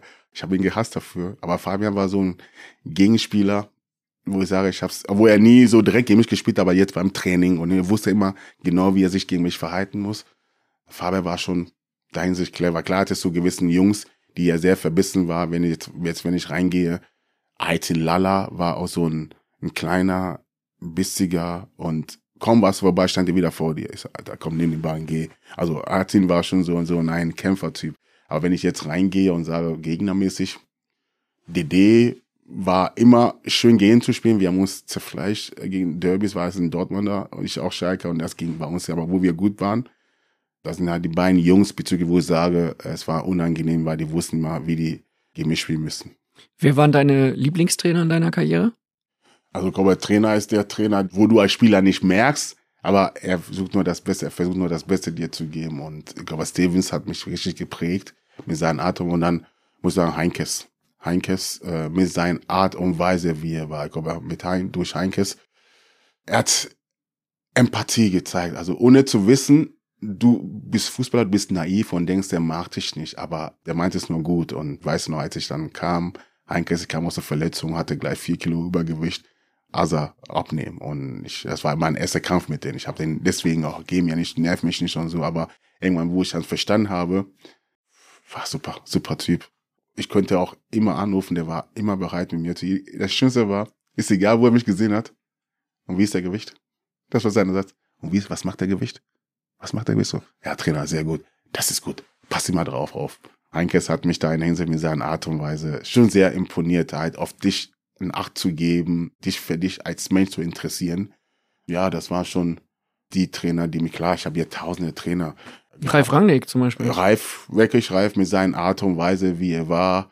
Leider, das Ende war nicht so, die Verabschiedung, aber trotzdem war mit seiner Art und Weise, wie er das, dir das Fußball erklärt hat und den Plan hinter das Spiel zu wissen, okay, er hat das gesagt, wenn du das machst, werden wir schon erfolgreich und das hat schon, hat er wirklich in sich gehabt. Wie verfolgst du das denn, wenn du jetzt siehst, dass Ralf Rangnick Trainer bei Manchester United ist? Klar, freue ich mich für ihn. Sehr überraschend, muss man sagen, weil man halt wusste, dass er jetzt in andere Richtung einschlägt bezüglich gewissen Vereine. Aber jeder weiß, ein Trainer ist ein Trainer und wenn er die Chance sieht, da was zu bewirken, dann macht er es auch nicht. Ich glaube, mit seinem Wissen vom Fußball, wie er den Fußball versteht, schafft er auch das auch hinzubekommen, was in äh, Manchester ist. Glaubst du, dass er mit jemandem wie Ronaldo dann auf Dauer gut klarkommt, dass er das gut handeln kann? Es geht ja auf Dauer. Ich glaube, entweder jetzt geht es wieder um, wie ich gerade erzählt habe, bezüglich Heinkes, diesen Empathie zu können, den Spieler zu verstehen. Ich habe einen Spieler wie Cristiano Ronaldo, der ist ein Topstar, ich weiß, was er abliefern kann. Jetzt muss ich als Trainer schaffen, ihn irgendwie reinzubekommen, um das, was ich vorhabe, zu verstehen. Es kommt davon auch vielleicht, dass der Trainer auch den Spieler auch versteht. Klar hat er seine Mannschaft aufgebaut mit junger Spieler, um sein System durchzuziehen, aber trotzdem glaube, dass er diesen gewissen empathisch hat, um halt mit einem Spieler wie Cristiano Ronaldo umzugehen und dass er ihn versteht, zu wissen, das ist der Richtung, diesen Weg, die wir angehen wollen, dass es dann irgendwann erfolgreich werden kann. Können wir so zusammenfassen, vielleicht, wer mit Gerald Asamoah schon mal gearbeitet hat, der kriegt Ronaldo auch hin, oder? naja, also ich sag, klar, ich glaube, ich war nie ein Problem für Ralf. Ich war so ein lieber Junge. Als er kam, war ich ja schon ein richtiger Profi. Und daher hat er mit mir nie ein Problem gehabt, glaube ich. Kannst du ihn mal fragen. Wir kommen langsam zum Abschluss von Folge 2 und da gibt es immer die schöne Rubrik Die Fragen der Fans. Es gibt die Fragen der Fans, die mir auf Instagram, auf dem Account Tramann geschickt wurden. Es gibt die Fragen der Fans, die über die Facebook-Gruppe Phrasenmäher kommen. Und die Fans haben natürlich besondere Fragen. Und eine davon ist, welcher Club hätte dich als Spieler nochmal gereizt? Oh, welcher Club hätte mich als Spieler gereizt? Also ich habe das Beste erlebt auf Schalke, ehrlich gesagt. Ich habe alles miterlebt, was du als Spieler, glaube ich, erleben kannst auf Schalke. Wenn du mich so fragst, Guardiola ist ein Trainer, den ich wirklich sehr, sehr gut finde. Die Art und Weise, wie er Fußball spielen lässt. Und ich werde den Frage andersrum stellen. Ich glaube, unter den hätte ich gerne mal gespielt. Um halt das zu verstehen, wie er Fußball denkt. Und ich weiß nicht, ob ich der Spielertyp für ihn gewesen wäre, aber das wäre schon so. Und klar, Liverpool, wie die da spielen, das wäre so ein Verein, was eher zu mir passen würde. Jetzt wollte ich gerade sagen, hätte es ja vielleicht mal zu Bayern wechseln können, aber aufgrund von Folge, von Folge 1 klemme ich mir den Spruch, glaube ich, besser. Wie siehst du die Lage bei Hannover 96? Ist auch eine Frage, die Hörer mir geschickt haben. Schwierig. Also klar haben die jetzt mit Jan Zimmermann gewechselt. Jetzt bin gespannt, wer der neue Trainer sein kann. Vielleicht macht er Dabrowski weiter. Ich gucke immer rüber, weil das immer noch mein Verein ist. Hannover muss aufpassen, dass sie nicht unten reinrutschen. Trotzdem ist die Kader, was sie haben, glaube so stark, dass sie jetzt die Liga erhalten können. Und mal sehen, was sie nächstes Jahr bringen. Aber es ist leider schade, schade, weil Hannover, Schalke, das sind Vereine, die auch die S-Liga reinpassen würden. Und daher hoffe ich, dass Hannover auch es schafft, irgendwann wieder in der S-Liga zu sein. Auch vielleicht Schalke nur mit Schalke 04. Könntest du dir eine Rückkehr nach Hannover vorstellen? Ja klar, also in welchen Funktionen? Klar, Hannover ist mein Heimatverein. Hannover hat mich auch so gemacht, dass ich jetzt bin. Klar habe ich jetzt die Liebe jetzt woanders gefunden. Trotzdem ist bleibt Hannover mein Verein halt. Und klar kann ich mir vorstellen, in Hannover zu sein und einfach mitzuwirken. Warum nicht? Man darf man niemals nie sagen. Wenn bei Schalke mal Schluss ist, was kommt danach? Klar, ich bin sehr, sehr froh und glücklich, in diesem Verein arbeiten zu dürfen. Irgendwo vielleicht eine Chance, sich zu verwirklichen, reizt auch und es muss ja nicht immer Schalke 04 sein. Jeder weiß, ich bin Schalke. Schalke hat mir viel, aber trotzdem seine Idee im Fußball reinzubringen, was man sich vorstellt, muss man sich vielleicht selber was anderes aufbauen. Und deswegen kann ich mir schon vorstellen, woanders was zu machen. Wo und wie, weiß ich nicht, aber klar kann ich mir vorstellen, auch irgendwo mal halt ein Verein, Sport retromäßig halt irgendwie, das ist ein Wunsch, das ist ein Traum, einfach mitzubegleiten und das, wie ich das Fußball sehe, wie ich mir es vorstelle, das und wirklich aufzubauen und einfach mit meinem Team das irgendwie vielleicht zu schaffen. Wir haben schon einmal drüber gesprochen. Es gab das Spiel Schalke in Bremen und darauf basierend die Frage, was hältst du vom Videoschiri? Ich war ja am Anfang ein Riesengegner davon, weil ich sage einfach, ich liebe es einfach, das ist ein Mensch, der Mensch kann Fehler machen und deswegen liebe ich es danach, nach dem Spiel in der Kneipe, dass Leute über gewisse Aktionen diskutieren. Hab dann am Ende gesagt, okay, es geht um sehr, sehr viel. Ich verstehe es auch, diesen Sinnesweine zu sagen, wir wollen mitgehen. Man muss vielleicht weiterdenken, in der Hinsicht zu sagen, ey, wenn ein Fußballer auch mal unten sitzen würde, wird er vielleicht gewisse Aktionen anders bewerten. Und vielleicht sollte man vielleicht diese Mischung hinbekommen, sondern nicht nur der Schiri-Assistent sondern auch mal ein ehemaliger Fußballer, der wirklich Lust hat, dort das zu machen, gewissen Szenen zu bewerten und dass man einmal eine Entscheidung trifft, weil am Ende trotzdem werden immer noch Fehler gemacht und daher wäre ich das bis am liebsten gerne auf sehr viele Hände verteilen und Menschen verteilen, dass sie auch das anders sehen. Klar wäre es auch noch richtig schön, kann ich, jetzt ist es noch weiter. USA ist ja so, glaube Football ist ja so, dass gewisse Entscheidungen diskutiert werden und alle hören mit. Das würde ich mal gerne wissen. Würde ich auch super finden. Was besprechen die? Ja. Wie, warum kommen die auf so eine Entscheidung? Beispiel, weil wir Bremen jetzt gesprochen Das 1 zu 1, 1 wie Elfmeter ja, in der wie, Was habt ihr besprochen? Wieso, warum wurde so eine Entscheidung getroffen? Dass man das diskutiert und am Ende ist eine Entscheidung zu okay, dann hat man es erklärt. Aber ich glaube, es wäre sehr schwer, das umzusetzen. Bist du nach dem Spiel in Bremen, der Elfmeter in der, ich weiß nicht, was es war, 98. Mhm. Minute für Werder, der auf keinen Fall einer war, bist du danach zum Schiri mal in die Kabine gegangen, hast gefragt, was hast du da gepfiffen? Nee, gar nicht, sondern Ruven ist ein. Ruven Schröder war da drin. Ich habe einfach nur das erlebt, was in der Kabine war. Enttäuschung, Rumgeschrei, am Schimpfen und ich war einfach sehr ruhig. Ich glaube, dann nächsten Tag kam unser Zeug, was sag mal, also was war los gestern? Du warst sehr ruhig.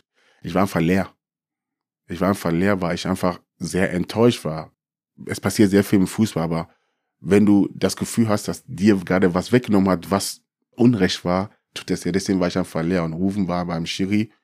Ich sage ja immer, es ist ein Mensch, man macht immer Fehler. Für mich war es nur halt sehr bewundernswert oder überraschend, dass jemand, der das, die Bilder sieht, nicht erkennt, dass es kein Elfmeter war. Das war das Problem. Aber es ist vergessen. Wir haben ja nach vorne geschaut und es geht weiter. Die Rubrik Die Frage der Hörer bringt auch die letzte Frage an dich heute. Welches Lied hast du am liebsten über dich im Stadion gehört? es gab ja nur ein Lied, oder? Gerard Asamoah, oh, Gerard Asamoah. Oder war das so, oder? Glaube ich ja so, dass sie sagen, ist egal, wo ich bin. Ist egal, ob ich in Hamburg bin. Ist egal, wo es geht. Jetzt vor kurzem haben wir in Pauli gespielt, da haben wir morgens trainiert und dann war so eine Kreisligamannschaft, die dann gespielt haben. Auf einmal lief auf einmal alle, alle angefangen, das Lied zu singen. Und deswegen, das Lied, was alle singen. Du darfst jetzt deine Top 11 aufstellen. Oh, da habe ich mir gar keinen Gedanken gemacht. Top 11. Also, das ist eine Phrasenmäherpflicht. Ja, dann fahre ich im Tor an. Da ich ein Ersatzspieler, Torwart, Ersatzspieler. Ja, ja dann gehe ich, als Torwart gehe ich mit Neuer, klar. Auch Nationalmannschaft und alles dabei? Alles. Oh, Mit allen, mit denen du jemals gespielt hast. ja, Kran ist dabei. Das Gute ist immer, wenn es aus dem Bauch rauskommt. Das ist Ja, okay, dann damit Manu Nummer eins auf dem Bank ist Frank Ross. Wollte ich gerade sagen, sonst Ja. kriegst du. ja, der hat ja gesprochen, deswegen muss aufpassen. Äh, Innenverteidiger würde ich halt Marcelo Bodon, Chris Tajic, rechts nehme ich Rafinha und links, ja, dann gehe ich nach Sommer und nehme Philipp Lahm. Auf sechs nehme ich Fabian Ernst, muss da rein. Dann nehme ich dann dazu auf sechs. Uh, uh, uh, uh, schwer. Du kannst auch spielen, wie du möchtest. Ne? Du Also ich ja, ich, ich will mit zwei, ich will mit zwei Sechser spielen. Nee, Ja. oder ich spiele mit einem Sechser. Ein Sechser, dann spiele ich mit drei Spitzen. Muss ich dabei sein? Nö. Nee, okay, super. Weil Also, ich, glaube, ich bin gar nicht im Kader. denn, du- ich bin gar nicht im Kader. Sagen, es sei denn, du würdest denken, du wärst gut genug für deine nein, eigene nein, Top 11. nee, nee, nee. Dann werde ich auf rechts Verfahren würde ich nehmen. Nehme ich, gehe einfach meine Schalke-Truppe einfach durch. Obwohl, nee. Ich gehe Doppelsechs. Ich nehme Jens Jeremis. Fabian Ernst, Jens Jeremies. Ja, Jens Waren auch zusammen bei der EM 2004. Ja, Jens Jeremis. Oh, Ballack haben wir noch vergessen. Oh. Ja, stell auf. Ja, nee, aber auf 10 kann ich nicht. Dann nehm- nehme ich Jens Jeremis raus, der geht auf der Bank, weil er war, Okay. er ist ja, der hat Knieprobleme. Ja. Äh, Wir erinnern uns alle. ja, dann gehe ich äh, auf 10 Lincoln. Lincoln.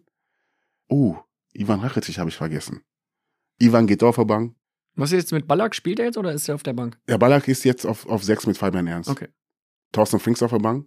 Links, links außen nehme ich den Lukas. Podolski. Podolski. Und ganz vorne nehme ich den blindsten Stürmer, den ich je in meinem Leben gesehen habe. Kevin Korani. Das ist jetzt überraschend nicht. Da jetzt kommt Toni Jeboa, Nein, Kevin Korani. Penzer, Ja, oh Gott. Ebbe ja. Sand. Oh ja, Ebbe. Oh Und du Mann. kommst mit Nee, Ebbe Sand ist auf Korani. der. Eb- Warum ist Kevin Korani Nee, denn so ja, herausragend? weil Kevin. Hast du noch Schulden bei ihm oder Nee, so? gar nicht. Aber ich muss sagen, Kevin war ein überragender Stürmer. Der hat so viel Kritik bekommen, aber er hat immer abgeliefert. Aber der war immer für ein Tor gut und auch für die Kabine war er überragend mit seiner Art und Weise, wie er war. Er war jetzt kein Großredner, der jetzt vor der Mannschaft steht und motiviert, aber nach dem Spielen war er super Motivator. Nach dem Spiel. Also, und er, er besagt- hat quasi die dritte Halbzeit eingeleitet. ja, aber Kevin war einfach überragend, deswegen gehört Ke- Kevin da rein. Er besagt auf der Bank, Mpenza auf der Bank, Jeji Nemec auch auf der Bank. Büskens, habe ich linke Verteidiger? Wer ist linke Verteidiger? Ja, Büskens, linke Verteidiger. Philipp Lahm. Philipp Lahm. Geht auf die Bank? Auf der Bank, ja, glaube, das reicht. Bist du damals nur wegen Büskens nach Fürth gewechselt eigentlich? Ja. glaube, ich muss ehrlich sagen, ich hatte fast überlegt, aufzuhören im Fußball. War auch schon in Ghana und so, hab mein Hotel eröffnet und war für mich klar vorbei. Und dann, ich habe mich aber trotzdem, muss sagen, fit gehalten. Und ich weiß noch, damals war Olli Reck noch in Duisburg, glaube ich, wollte mich unbedingt haben. Ich habe ja, nee. Und dann kam Bujo und haben wir uns getroffen, wir sind aus Ghana hergeflogen und wir haben gequatscht. In einer Eisdiele. In der Eisdiele, ja, Graziella, Graziella, unsere Lieblingseisdiele in Gelsenkirchen. Und dann haben wir uns Da, wo man die dicken Verträge macht. Ne? so ist das. Da haben wir gesprochen und dann habe ich gesagt, okay, komm, ich wage es mal. Und dann habe ich das gemacht und das war sehr, sehr gut. Würdest du wieder machen? Ja, Bujo und ich ist eine Freundschaft entstanden. Mein Trainer, Mitspieler und jetzt ein Freund und wir ergänzen uns sehr. Äh, Wenn wir uns angucken, wissen wir beide, was wir denken und ist ein super Typ. Ich weiß, den kann ich jede Minute anrufen und der ist für mich da. Jetzt haben wir über ganz viele Namen in der Fußballwelt gesprochen. Wen würdest du gerne mal hier im Phrasenmäher hören? Boah. Ich würde Kevin Korani vorschlagen. Wirklich mal diesen Typ mal kennenzulernen. Er er hat ja auch eine Geschichte mit Brasilien, Panama, auch Nationalmannschaft 2006 nicht dabei gewesen zu sein. Obwohl er wirklich gut getroffen hat, war ich auch sehr überrascht. Gewählt nach Russland zu gehen zum Beispiel, ist eine Geschichte, weil ich glaube, der hat zu der Zeit bei uns wirklich gut getroffen. Wir sind Vizemeister geworden. Hat dann den Weg gewagt, halt nach Russland zu gehen. Also, ich glaube, Kevin hat sehr, sehr viel zu erzählen. Was macht er jetzt gerade? Er ist ja in eine Beraterbranche reingegangen. Also, ich glaube, Kevin könnte Wechsel reinpassen. Dann schreibe ich den mal mit rauf auf die Liste und bedanke mich bei dir, Gerald. Du hast jetzt auch die Chance, dich zu bedanken, wenn du möchtest, bei wem auch immer, deiner Familie, bei Schalke. Ja, klar, was sag ich? Ich sage erstmal Danke an den Fans, die mich äh, jahrelang begleitet haben, mich aber auch so aufgenommen haben, wie ich bin. Ich glaube, ich war nie perfekt, aber ihr habt trotzdem äh, mir meinen Fehler verziehen haben. Meine Freunde, die mich begleiten, Familie, also ich glaube, ich will keinen Namen nennen, sonst mache ich einen Fehler und kriegt Ärger zu Hause oder irgendwo. Daher sage ich Danke an allen, die mich bis heute unterstützt haben und kann nur sagen, bleibt gesund in der harten Zeit, wo wir drin sind. Und ja, vielleicht sieht man sich. Schöne Grüße. Dann würde ich sagen, dann trinken wir jetzt noch einen Schluck Weihnachtsfeltins. So ist das. Ich sage danke für eine geile Produktion. Es hat sehr viel Spaß gemacht. Es war sehr abwechslungsreich. Du warst und bist ein großartiger Gast im Phrasenmeerland und bist immer wieder gern gesehen. Danke, Gerald Asamoah. Danke dir, Kai. Danke. Ich muss sagen, ich hatte ein bisschen Panik. Aber es wurde. Wann hattest du ja, Panik? klar. Wenn ich das, diese drei Buchstaben sehe, dann kriege ich mal Panik. Was? Welche drei? Kai oder Kai oder was? Und also, ja, nee, kein Spaß. Es war wirklich sehr schön angenehm. Und ja, ich hätte jetzt die Zeit so, so schnell vergangen, aber Sag mal, bis wann du Panik hattest. Offen und ehrlich. Panik in der Hinsicht, weil ich einfach selbst oft mal Phrasenmeer gehört habe und man nie weiß, mit, mit was kommt er. Mein- Ich habe mein Leben ist sehr viel passiert hin und mit was kommt er und ich sage ehrlich, man verbindet automatisch Phrasenmeer, Bildzeitung, was könnte alles kommen und daher, aber es war wirklich angenehm.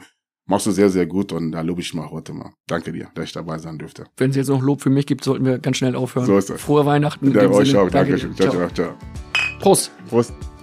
Das war Teil 2 mit Gerald Asamoah und das war auch das Phrasenmäherjahr 2021. Deshalb möchte ich mich bei dir bedanken fürs Zuhören, für deine Treue. Danke, dass du reinhörst in den Phrasenmäher. Wenn du Bock hast, dann folge mir auf Instagram unter dem Account ertramann. Du kannst gerne bei iTunes eine positive, wenn du möchtest, 5-Sterne-Bewertung für den Phrasenmäher abgeben und natürlich immer wieder reinhören. So kannst du zum Beispiel jederzeit Folge 1 mit Gerald Asamoah nochmal hören oder auch die Folgen mit Julian Nagelsmann, Rudi Völler und Hermann Gerland in deiner Podcast-App anwählen. Ich möchte mich auch noch zum Abschluss bedanken bei den Bildkollegen Babak Milani, Peter Wenzel, Florian Krebs, Jörg Weiler, Philipp Ahrens und Christian Kitsch für die Unterstützung bei dieser Produktion, ebenso wie bei Daniel Sprügel und Simon Wimmeler von Maniac Studios in Berlin, die wie immer technisch alles so organisiert haben, dass es auch wirklich, wirklich gut klingt. Und zum Abschluss möchte ich dir noch eines sagen. Ich wünsche dir jetzt schöne Feiertage mit guten, positiven Gedanken. Und falls es in diesen schwierigen Zeiten mal nicht so läuft, dann bleib trotzdem ruhig und schau voller Mut und Zuversicht in die Zukunft. Am Ende wird alles gut. Bis dahin, hab eine schöne Zeit. Ciao.